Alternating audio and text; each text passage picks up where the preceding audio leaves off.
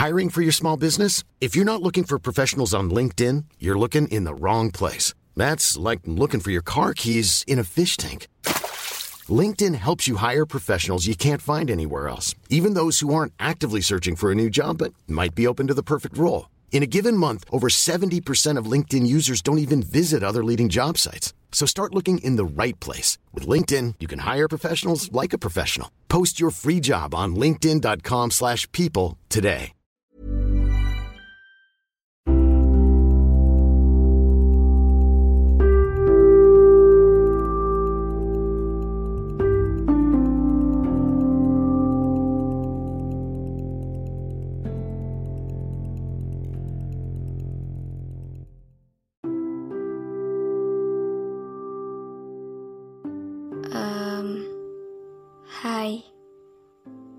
Kabar?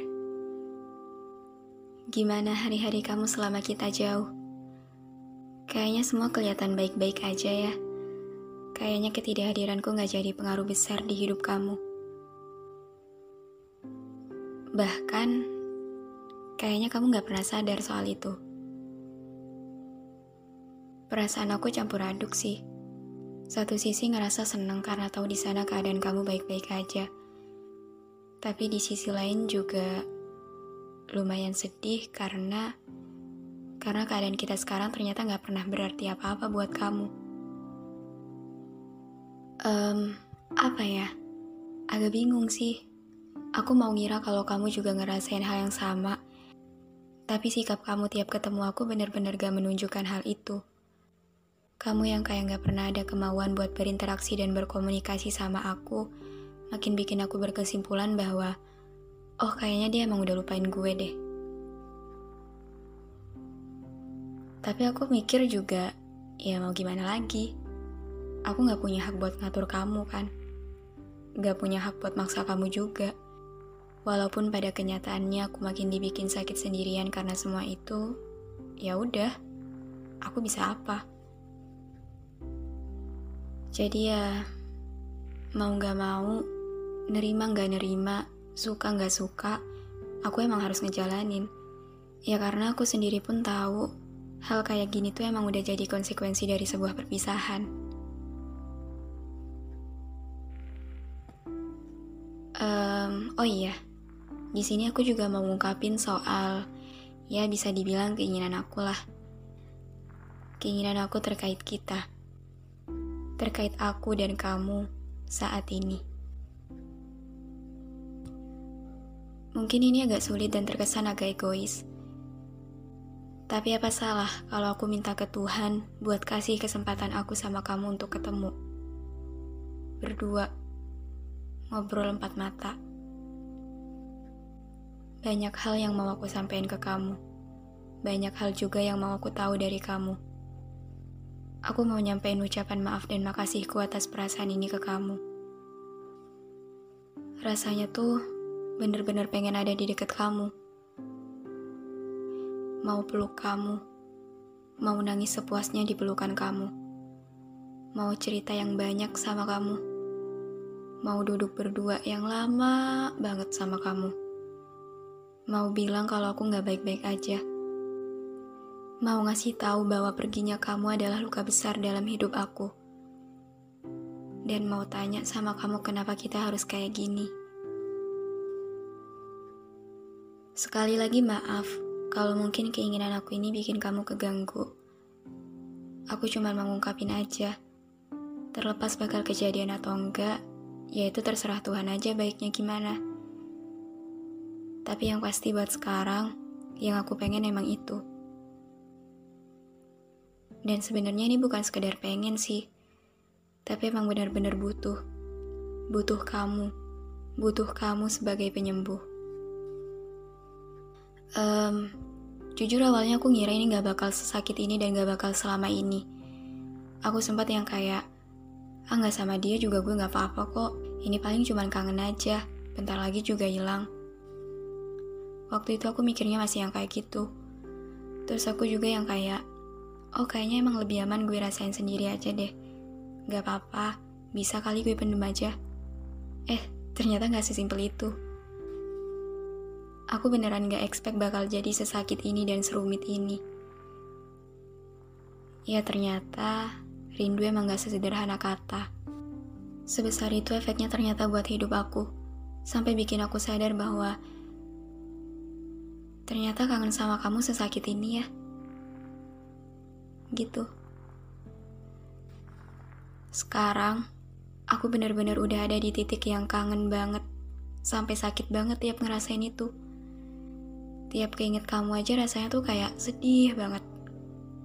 Aku juga tiap kangen kamu tuh selalu nangis tau. Sampai ngadu ke Tuhan aja udah yang kayak, Tuhan udah ya, capek. Please hilangin aja Tuhan kangennya. Aku udah gak sanggup. Sakit banget Tuhan tiap kangen sama dia. Gitu. Banyak cara yang udah aku coba lakuin buat lupain kamu, tapi gak pernah berhasil. Sampai aku mikir, ini kangennya gimana bisa hilang kalau nggak aku sembuhin? Terus gimana caranya aku sembuh kalau obatnya aja udah pergi jauh? Entah bakal balik lagi atau enggak. Aku juga bingung, ini prosesnya akan seberapa lama? Nanti ke depannya bakal kayak gimana? Ini titik akhirnya bakal jadi apa? Apa iya bakal terus kayak gini? Aku takut nanti semua ini malah bikin aku benci sama kamu. Aku gak mau Aku gak mau ngerasain itu ke kamu. Dan aku udah coba buat berhenti nungguin kamu. Tapi di saat yang bersamaan pun aku sadar kalau di sini keadaanku makin gak baik tanpa kehadiran kamu. Jadi ini tuh kayak sakitnya gak bakal hilang kalau kamu gak ada. Gak akan sembuh kalau kamu semakin jauh. Dan baru akan pulih ketika kamu milih buat kembali. Dan dari situ sebagian orang beranggapan kayak Ya elah sampai segitunya. Demen banget sih nyakitin diri sendiri cuman buat ngarepin satu orang yang gak pasti. Kayak gak ada orang lain aja. Ya bener sih. Aku gak menyalahkan apa yang orang-orang bilang. Tapi mereka gak ngerti.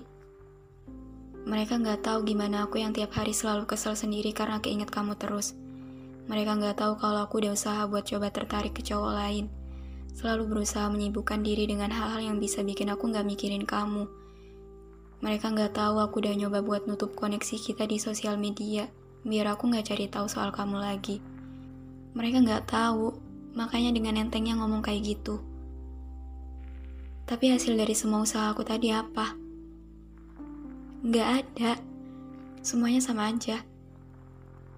Bahkan, makin aku usaha buat lupain kamu, yang ada kamu malah makin melekat di hidup aku.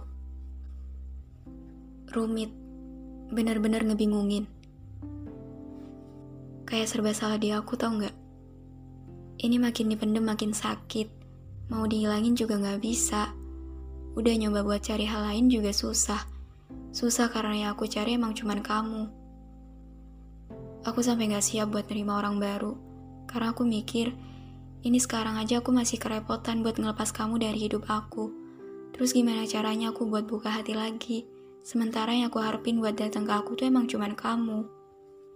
Takutnya, kalau aku maksa buat nerima orang baru, yang ada aku malah cuman ngasih kekecewaan. Aku gak mau. Aku gak mau dihantui rasa bersalah. Jadi makanya aku mutusin buat tetap di kamu aja. Rasa sakit itu pasti ada bohong kalau aku bilang aku gak apa-apa. Tapi seenggaknya, aku gak ngelibatin orang lain buat aku kasih rasa sakit. Mungkin untuk sebagian orang ini agak terkesan bodoh. I mean, ini aku kelihatannya kayak hobi banget nikmatin sakit sendirian. Ya kayaknya emang iya deh. Terlalu panjang kayaknya kalau harus aku jelasin semua di sini. Aku bingung juga ngeceritanya harus kayak gimana lagi. Karena inti dari semua ini ya cuman, aku kangen kamu dan ternyata aku gagal tanpa kamu. Aku gagal buat mencintai orang selain kamu. Dan aku cuman mau kamu tahu kalau kehilangan kamu nggak pernah jadi bagian dari keinginan aku.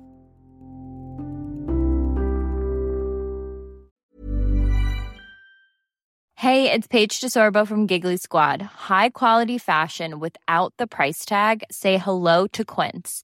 I'm snagging high-end essentials like cozy cashmere sweaters, sleek leather jackets, fine jewelry, and so much more. With Quince being 50 to 80% less than similar brands. And they partner with factories that prioritize safe, ethical, and responsible manufacturing. I love that. Luxury quality within reach. Go to quince.com slash style to get free shipping and 365 day returns on your next order. Quince.com slash style.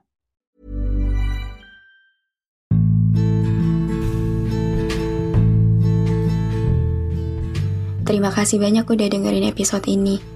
Terima kasih udah mampir ke ruang cerita yang gak sempurna ini.